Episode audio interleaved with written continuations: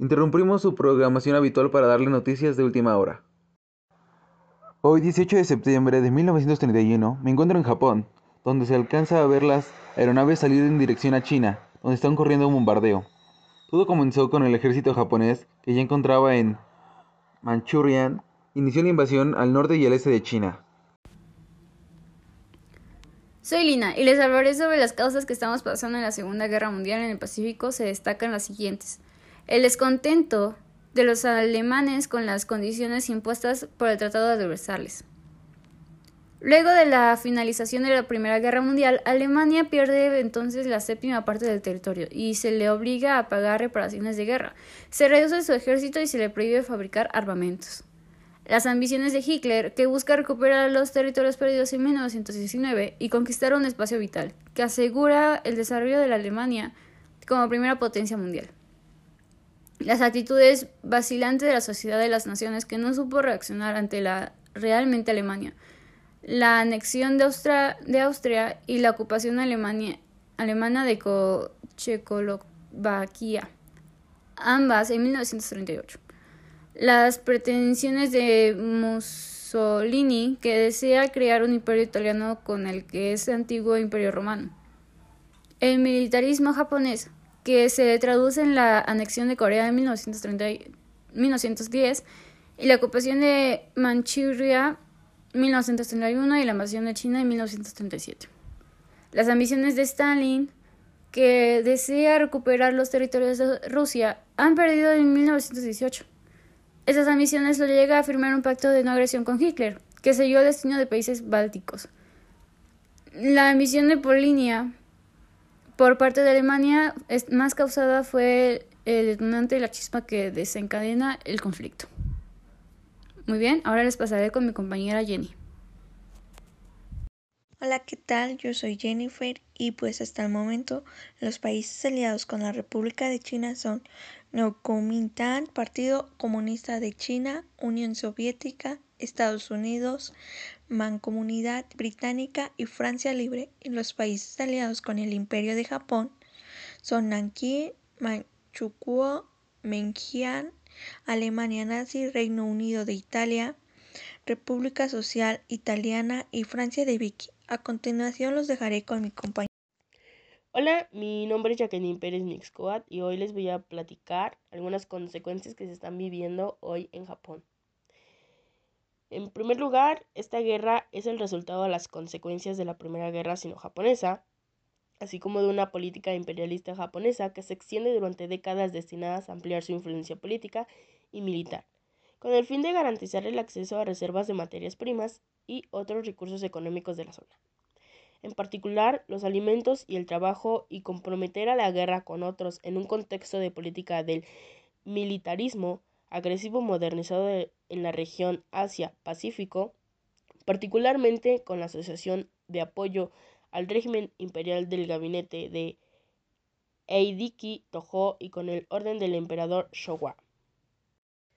Y bueno, entre otras noticias, Japón vive en un proceso de modernización acelerado a partir de la era Meiji, que le llevó a de ser un país feudal de economía agraria durante el shogunato Tawana a convertirse en la mayor potencia industrial del extremo oriente. Este ritmo brutal creó un desfase entre el nivel tecnológico del país y sus costumbres, plasmando perfectamente en sus sistemas políticos. Mi nombre es Andrea Guadalupe Rivera Díaz y les voy a hablar sobre Japón fue invadido en el Océano Pacífico.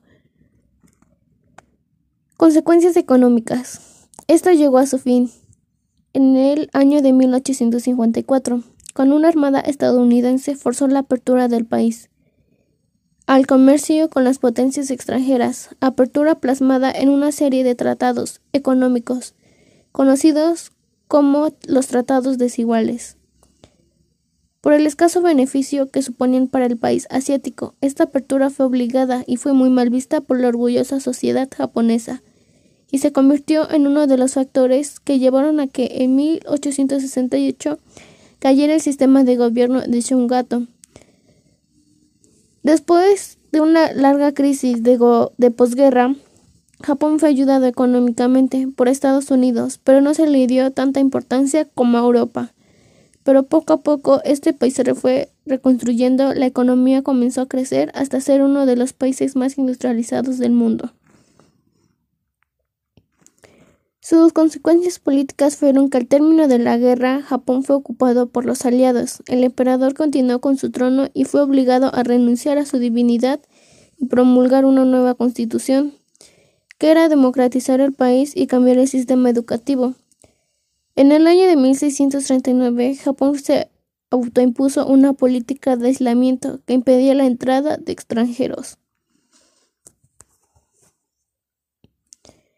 También se dice que las esclavas sexuales de la, de la Segunda Guerra Mundial obligaron a Japón a disculparse y pagar.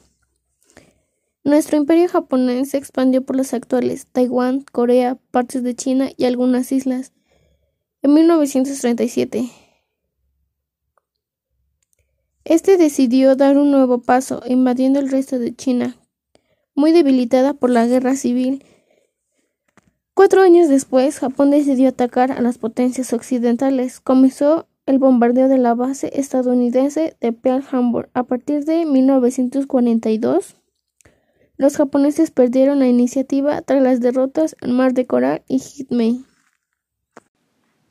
Hola, mi nombre es Gretel Cislali Tomé Zamora y el día de hoy, 9 de septiembre de 1945, se da fin a la Segunda Guerra entre China y Japón. Gana China, Japón pierde Corea, que pasa a ser independiente, Machoría y Taiwán vuelven a China. Recordemos que el 7 de julio de 1937 se da inicio a la Segunda Guerra Sino-Japonesa, el cual fue un conflicto militar entre la República de China y el Imperio de Japón. Esta da inicio a la Segunda Guerra Mundial y comenzó cuando el ejército japonés, que ya controlaba Machuria, inició la invasión del norte y el este de China. Vámonos un año atrás, cuando en 1944 los líderes japoneses muestran nuevamente interés en China debido a la presencia de bases aéreas estadounidenses.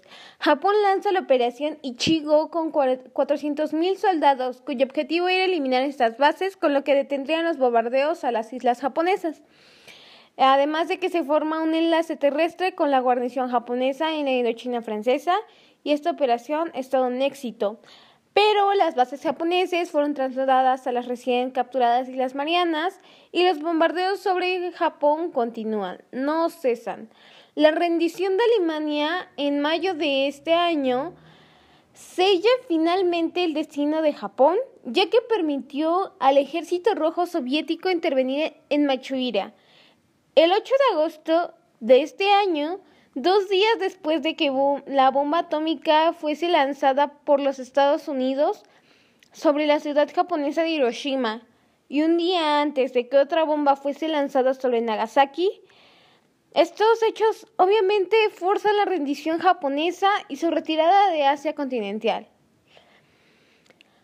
El final de la guerra supuso la definitiva eh, de Japón del territorio chino, todo el territorio ocupado, eh, así como Manchuria y Taiwán, vuelven a estar bajo soberanía nominal china y Chiang Kai-shek restablece el gobierno de Dakin.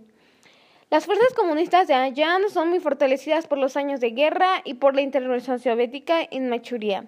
Aumenta el control sobre numerosas zonas de la China rural, y bueno, la salida de los japoneses da paso a una guerra civil abierta entre KMT de Chiang Kai-shek y los comunistas de Mao Zedong. Corea deja de ser japonesa y esta anuncia que se divide en dos partes, Corea del Norte, la cual está apoyada por los soviéticos, y Corea del Sur, la cual está apoyada por los Estados Unidos. Que obviamente esto puede años más tarde eh, dar inicio a una guerra eh, de Corea, ¿no?